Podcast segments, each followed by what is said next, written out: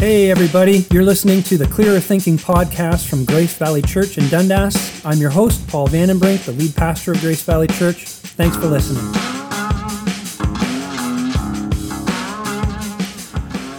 Okay, guys, here's what we're doing this week.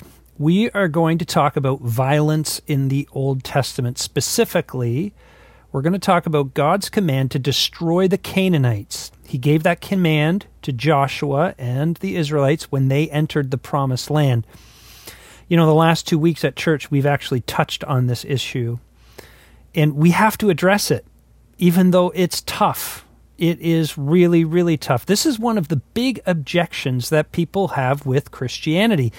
They say, look, the God of the Old Testament, he seems angry, he seems violent, he, he even seems to many of them amoral. He seems to condone genocide for crying out loud. How can Christians believe in a God like that? And that is a great question. It is a formidable question, and it's one that we ought to be able to answer. Now, the answer is not easy.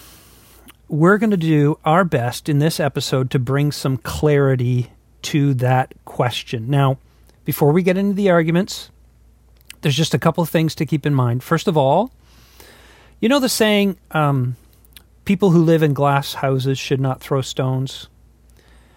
Well, the truth is that the 20th century and the 21st century is shaping up along the same lines, is actually way more violent than any century during ancient times. And we should not forget that because people think that we now believe that violence is wrong uh, in a way that ancient civilizations didn't. But that's not entirely accurate. We have better restraints on violence than people did in ancient times, but we're not much better in many other ways. I'll give you one quick example abortion. In our culture, Western culture, we kill babies at an alarming rate, and we do it with government sanction and government funding. So we should be careful to throw stones. That's the first thing. Uh, the second thing is is that actually this issue is an example of how important it is to read the Bible properly. If you read it out of context and you read these stories out of conf- context, you'll say, "Oh, that's awful," and and you'll never be able to make heads or tails out of it. So we need to read the Bible well. And then the third thing is we need to remember that this issue was for a particular time and a particular place. You know, the Exodus story, God bringing the people across the Red Sea, is repeated over and over and over in the Bible. But the events of the conquest of Canaan are never regarded as a norm for God's people in the rest of the Bible. It's in no way meant to be a paradigm that we should look to for guidance on how we should live today. So, just remember those three things as we try to go through these arguments together. Here's what we're going to do two broad things. First of all, we're going to explain why God commanded the killing of the Canaanites in the first place, and then talk about how to understand that command given the context and the meaning of it. So, first of all, why did God command the killing of the Canaanites? There's there's two major reasons that the Bible gives. First of all, Moses tells us in Deuteronomy 9 it is on account of the wickedness of these nations that the Lord is going to drive them out before you. That's from Deuteronomy 9. These people were wicked. They were terribly wicked in their behavior. Levit- Leviticus 18 gives details of many of the sinful religious practices of the Canaanites, which included child sacrifices to the god Moloch, incest, bestiality, homosexuality, and cultic prostitution. And it was not just that these things happened, okay? Because these things have happened in all cultures throughout history. Rather, it was that these things were not just not punished, they were often promoted. They were part of the cultic practices of the religion. And we need to realize that the extreme sin of the Canaanites was connected to their religious practices. Deuteronomy 12, verse 31 says, You must not worship the Lord your God in their way, because in worshiping their gods, they do all kinds of detestable things the Lord hates. In other words, their religion gave birth to and produced these kinds of wicked behaviors. And by the way, you know what this means? You know what the you know what the implication of this is? Friends, we have to be willing to admit and be willing to state honestly that not all cultures and not all religions are equally valid or equally good. Some are closer to God's intention for humankind, and some are further away from God's intention for humankind. I bet that for some of you listening, that sounds off. It grates on your ears. And if so, you're like me. Because you and I, we have been heavily do- indoctrinated by our culture to never believe, let alone never actually say out loud, that some cultures or some religions are better than others. But this is what Scripture teaches. And you know what? If you think about it, it makes total sense. Now, this is a little bit of an aside, but I think it's a useful one. Think about this Jesus says that he is God in human form. That's his claim. He is the only founder of a major religion to do that. He says, I am God incarnate. I am divine. Now, either that's true or that's false. It's not a matter of taste or opinion. You can't say, I like this flavor of ice cream better than that flavor of ice cream and apply that to Jesus' claim. It's, it's either a fact or it's not a fact. But if Jesus is actually God incarnate, if it is a fact, then he is better than the founders of all the other religions. And his religion, that is, Christianity, is better than other religions. I'm not saying that there's nothing good in other religions. I'm just saying that Christianity is better. And it actually shouldn't bother us to think that and to even say that. It's only it's really the only rational conclusion you can come to if Jesus really is who he said he is. Anyway, back to the main point here. God told Israel to destroy the Canaanites because of their wickedness. And, and by the way, this means that what they did is not ethnic cleansing. It is not based on race. It was based on morality as reflected in the culture and religious practices. So it's unfair to use this command as a justification for warfare of one ethnicity against another. And it's also unfair to use this as a, a slam against the genocidal God of the Old Testament. Okay. So the wickedness was reason number one. What's the second reason God told the Israelites to destroy the Canaanites? Canaanites. Well, it was to preserve them, the Israelites, from the religions of the Canaanites. In Deuteronomy 20, verses 16 to 18, when God commands the Israelites to kill everyone in the cities of Canaan, the reason he gives is this quote, Otherwise, they will teach you to follow all the detestable things they do in worshiping their gods, and you will sin against the Lord your God. Now remember, the religious purity of Israel was not only important for their own sake, but because God's intention was that they would function as witness to his power and goodness to the other nations.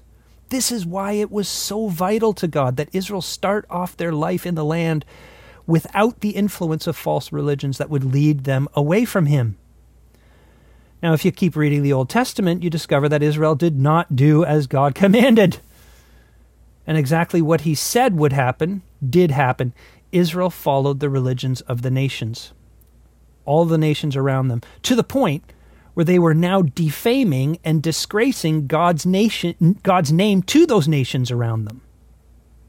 And so we need to remember that God's plan ultimately was to bring his salvation to the whole world through the people of Israel. So their preservation was about much more than just themselves. The stakes were eternally high. Okay, that's why. But, you know, it doesn't explain everything, does it? I mean, it may be that the stakes were very high and the Canaanites were super wicked, but still, annihilate them? That just seems over the top. And I agree, it does. And so we have to do some more hard thinking here to understand. And there's a number thing number of things to remember that I think help us deal with this objection. First of all, it is likely, though admittedly it is not definitive, I totally admit that, it is likely that the phrase wipe them out or destroy them completely did not actually mean kill every man, woman, and child in every instance. The language used is similar to the kind of language that one sports team might say about winning big against another team. So in a soccer game, you win 7 nothing and you say, "Oh yeah, we decimated them. We totally annihilated them." It's a way of describing total victory. But honestly, we we can't be sure. And it sure does look like God says destroy them all. Fair enough. So let's remember this. God was actually hugely patient with the Canaanites. In Genesis 15, God tells Abraham that his descendants will be slaves in a foreign country for 400 years, but that they will return to the land of Canaan after four generations.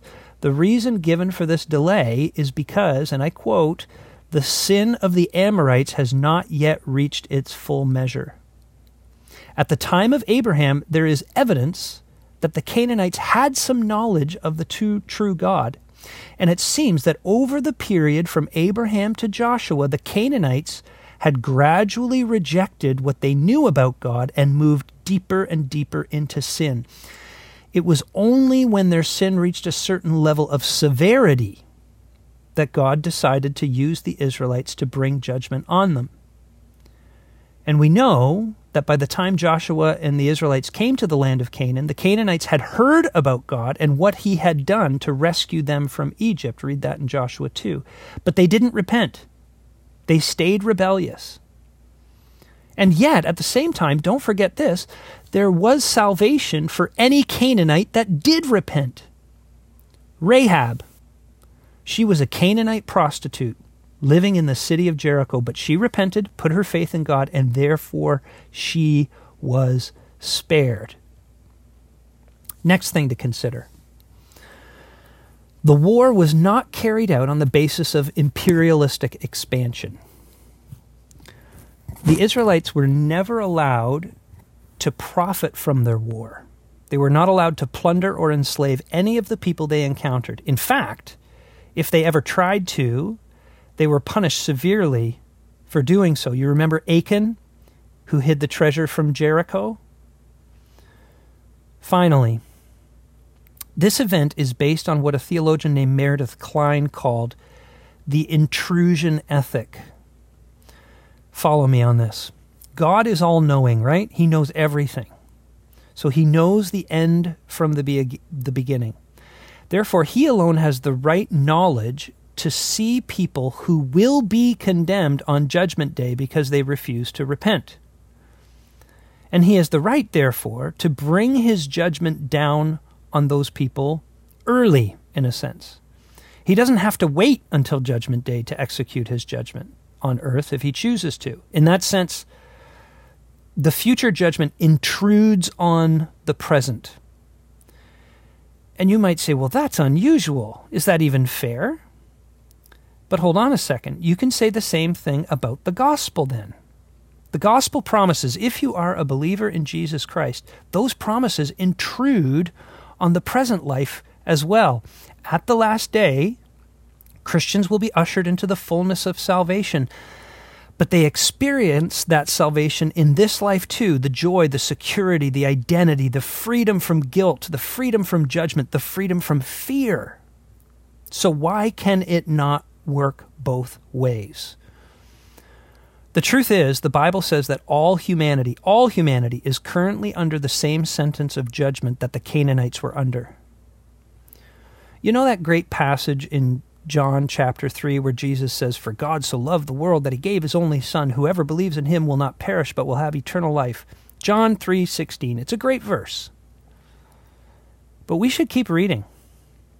Here's what it says right after that For God did not send his Son into the world to condemn the world, but to save the world through him. Okay, we like that.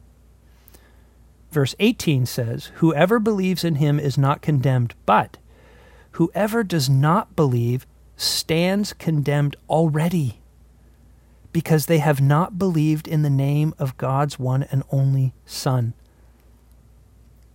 The whole point of the gospel is to provide a way of escape from that judgment.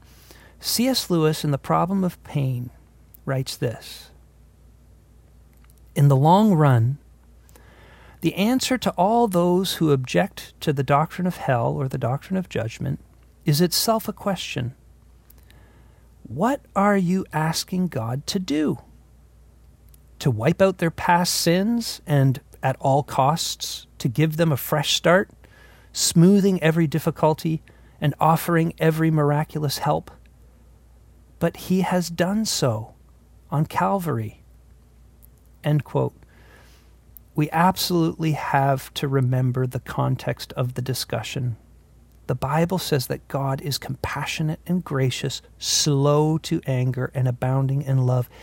He offers forgiveness to anyone who would simply humble themselves and admit they need it. That's it. When you look at the cross of Jesus, you have to conclude that he is forgiving. And, and even if we say he should just forgive, Lewis continues, Quote, You want him to forgive them? They will not be forgiven. Do you want him to leave them alone? Alas, I am afraid that is what he does. End quote.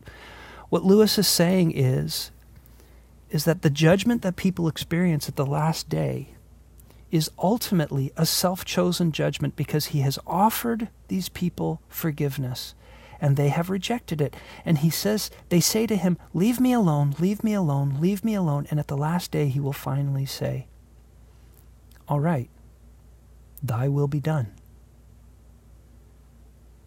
Now, admittedly, we are still feeling a little unease over this. I get it, I feel it myself. so let me end with a couple thoughts. First of all, Remember again, it's really easy for us modern folk to feel condescending or offended by what we read in Judges, for example. But we should not assume that we'd, if we had been born and lived during that time, we would have been much more enlightened than everyone else. And don't forget, our century has been far more bloody and violent than those times, partly because we've got the technology to be very efficient at killing one another. And remember, even if we are less violent, and even if it does seem like it attacks our sensibilities to see this violence, we live in a society today that has been deeply, deeply influenced by the Judeo Christian ethic, which is rooted in the very Bible that contains these disturbing stories. So we are benefiting from God's progressive teaching of his people about he, how he calls human beings to live over many, many, many centuries. And secondly, this all comes down to your view of the Bible, really.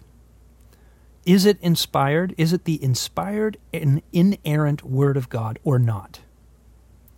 And if it is, and remember, Jesus himself thought it was, then we have to come to it from the perspective of look, I don't quite understand it, not all of it at least, but I trust it. And that goes for this issue as well as a whole host of others.